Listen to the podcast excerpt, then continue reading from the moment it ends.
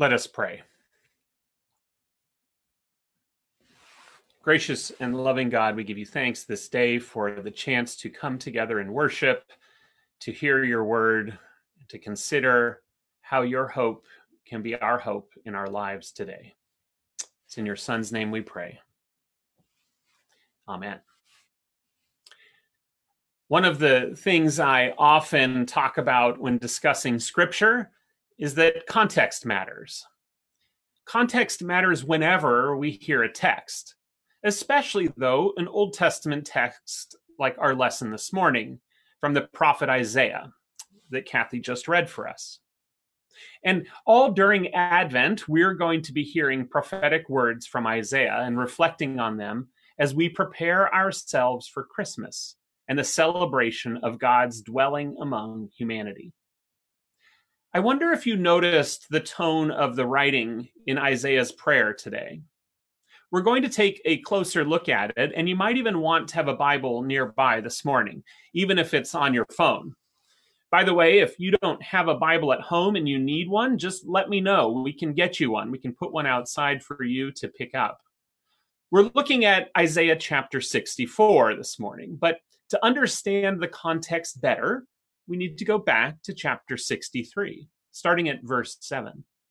In Isaiah 63, the writer is telling us the stories of what God has done.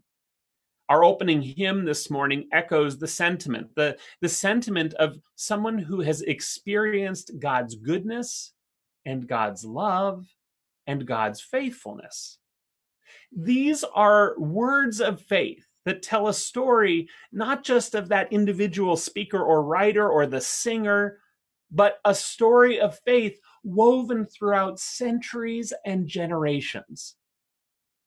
They become a tapestry of God's handiwork, intricately layered with the experience of those who have gone before. Listen to these words from chapter 63 I will recount the gracious deeds of the Lord the praiseworthy acts of the Lord because of all that the Lord has done for us and the great favor to the house of Israel that he has shown to them according to his mercy, according to the abundance of his steadfast love. We then read the story of the people of Israel being retold over and over again, a story of redemption and a story of deliverance. We read about Moses and the wandering in the desert and the people being rescued. At first glance, Isaiah 63, when read by itself, looks simply like a song of praise. And it is a song of praise. It's a celebration. It's a, a reminder, and even more, perhaps, it's kind of like a review of God. You know, like a Yelp review or a restaurant guide, or maybe even a movie review. It's like a teacher evaluation or a consumer reports article. You see, this text, this mosaic of praise, it's setting the stage for what will come next. Almost like walking into a restaurant and saying, We've heard your minestrone is the best ever. Because what happens next and leading up to our lesson this morning is that the Israelites have found themselves in a state of despair. In fact, our scripture this morning opened with such dramatic words that, as we find in scripture. Oh, that you would tear open the heavens and come down, so that the mountains would quake at your presence. Those are strong words. And then for verse after verse after verse, the writer cries out to God for help. This is the pattern in the Old Testament a pattern of what are called prayers of lament. You've probably heard this term before. The lament in our text this morning, it makes sense. The people of Israel have suffered greatly. They are living in what we've grown to call uncertain times. Their stability has been upturned. They've lost the things they value. They're separated from family. They are truly in crisis. Can we relate? Just after our text this morning, the writer shouts to God, Your holy cities, he writes, have become a wilderness. Zion has become a wilderness. Jerusalem is a desolation. He goes on to ask a question that is asked throughout this reading God, where are you in all of this? In all of this that's happening, where are you? Let's go back to that earlier part, the part in chapter 63 where the writer is praising God's steadfast love. In those stories of God's works, stories recounting God's goodness, the people were in peril. And over and over again, the people feel abandoned. And then they experience God's redemption. There's a pattern that the writer is recounting. This section of Isaiah, it actually gets a bit confusing, though, and I, I, don't want us to get lost in the confusion, but I do want the confusion to speak into our own experience, our own experience that we've been having for the last several months and that many people experience throughout their lives. Because I do think that in our world and in our lives, just like the world and lives of these ancient Israelites, our world and our lives are at times confusing. As I look around our church, I see families who are experiencing the newness of life in new babies and celebrations of love and accomplishments of their children. It's all happening in the midst of this confusion of a world where there's so much uncertainty and so much loss. So in Isaiah, when the writer is bouncing back and forth between praise and sadness and between celebration and feeling like God has abandoned them, I wonder if you can relate. I, I can relate. And even when I can't relate my own experience, I can relate the experiences of those around me, those in our church, those in our society, and those in the world. And so, again, all this back and forth, it culminates in our reading this morning, which is an appeal to God, an appeal like the review reader walking into the restaurant expecting the best minestrone. It's an appeal to God that is based on knowledge and an expectation, and indeed a hope that God will listen, that God will rescue, that God will deliver. It is a hope not based on fantasy or whim or on the luck of the roulette wheel, but rather it is hope that is rooted and grounded in a communal experience of God's goodness. It is a hope that is in the God who has shown God's people over and over and over again that God will provide in our lamentations, our laments to God, our complaints to God, our cries to God. And I and I wonder if you've given yourself the freedom either now in your life or another time when you have struggled. I wonder if you've given yourself the freedom to cry out to God, to tell God how you're feeling, to cry out to God when you're angry with God or you're hurt by God or by the world or felt abandoned by God. In our laments before God, we authentically come before God and God can handle it. God can handle our laments, your laments, your vulnerable moments where you simply look to God and ask why, or scream to God and ask, Where are you? When you simply look out into the darkness, waiting for God. These laments are what theologian Walter Brueggemann calls acts of hope that fully expect a response from a hearing God who is capable and who may be willing to intervene in effective ways. Acts of hope. Acts of hope based on our understanding of who God is, who God has been, and hopefully, faithfully, who God will be. Perhaps even in our lives.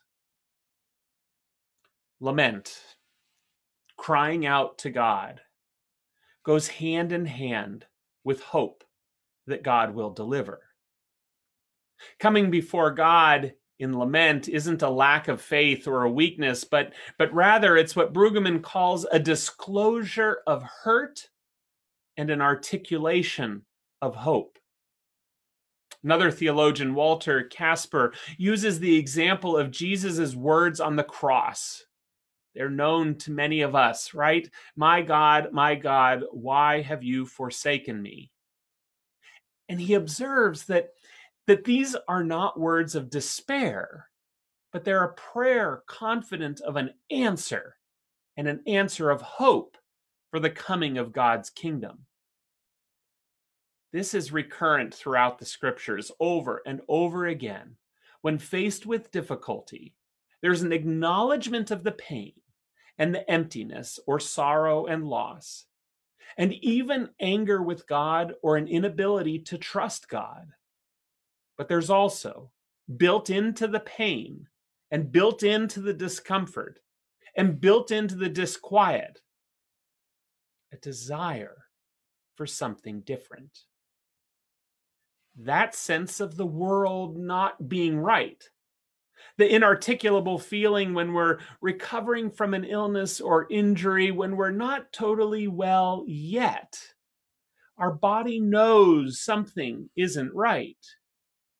This feeling of being out of sorts, of being unsettled in our present condition, this is what we bring to God in our lament. This is what we complain about to God. And friends, this act of not feeling like things are right, that's hope. That's the glimmer of hope for our lives to be made right. It is in the pain and in the suffering and in the discomfort and in our anger for God and our feeling abandoned by God and in our feeling distant from God. And it is in our sorrow and in our longing and in all of those things that we don't often talk about, we don't share about. We'd rather, frankly, ignore. It is in all of these lamentations that hope is found hope that things will be different, hope that things will be better, hope that the God who has been so good will be good again. Expressing our sorrow and our sadness, coming before God with expectant hearts, possibly even pleading to God. That's how we wait. We wait and we hope not passively, but actively expressing our desire for the change to occur, expressing our fervent hope that God would bring the change. But also, it's an active waiting where we embrace the joy of remembering who God is and what God has done, and an active waiting with anticipation for what God will do. Isaiah's lament struggles to answer the question of why the world is in such disarray. And Isaiah seems to blame humanity and blame God, and he goes back and forth in this struggle. Is it God's anger at humankind's errors, or did humankind make errors because God was distant and forgotten them? Regardless of the reason for human the human condition, Isaiah acknowledges that the human God relationship is tested in the midst of challenges. But also, Isaiah's fo- faithful hope, his, his active waiting, encourages us on our journeys. He closes his prayer saying to God, Now consider we are all your people. We are all your people. And if we are God's people, if you and I are God's people, then our hope this day hope for which we wait, the hope of our ancestors, the hope woven throughout Scripture. Our hope is in the God who has steadfast love for God's people, the God who Jesus taught us to pray to as our Father, the God who sees us, who created us in the divine image, who loves us, who will redeem us. We are all your people, God each one of us. And if we are God's people, then God is present with us wherever we are, wherever you are. And if God is with us, and if God is present, may we see God around us, among us, with us. May we wait for God and pray that even when God feels distant or our pain may feel overwhelming, God is still, even yet, with us. During this Advent season, may we be actively waiting for God recounting God's goodness, being attentive to God's presence in our lives, in our family, in our community, actively waiting with our hope and our lament, with our struggles and our celebrations, actively waiting for the Christ, God hidden in the form of a child, actively waiting, seeking God, noticing God's presence even now. In the name of the Father, and of the Son, and of the Holy Spirit. Amen.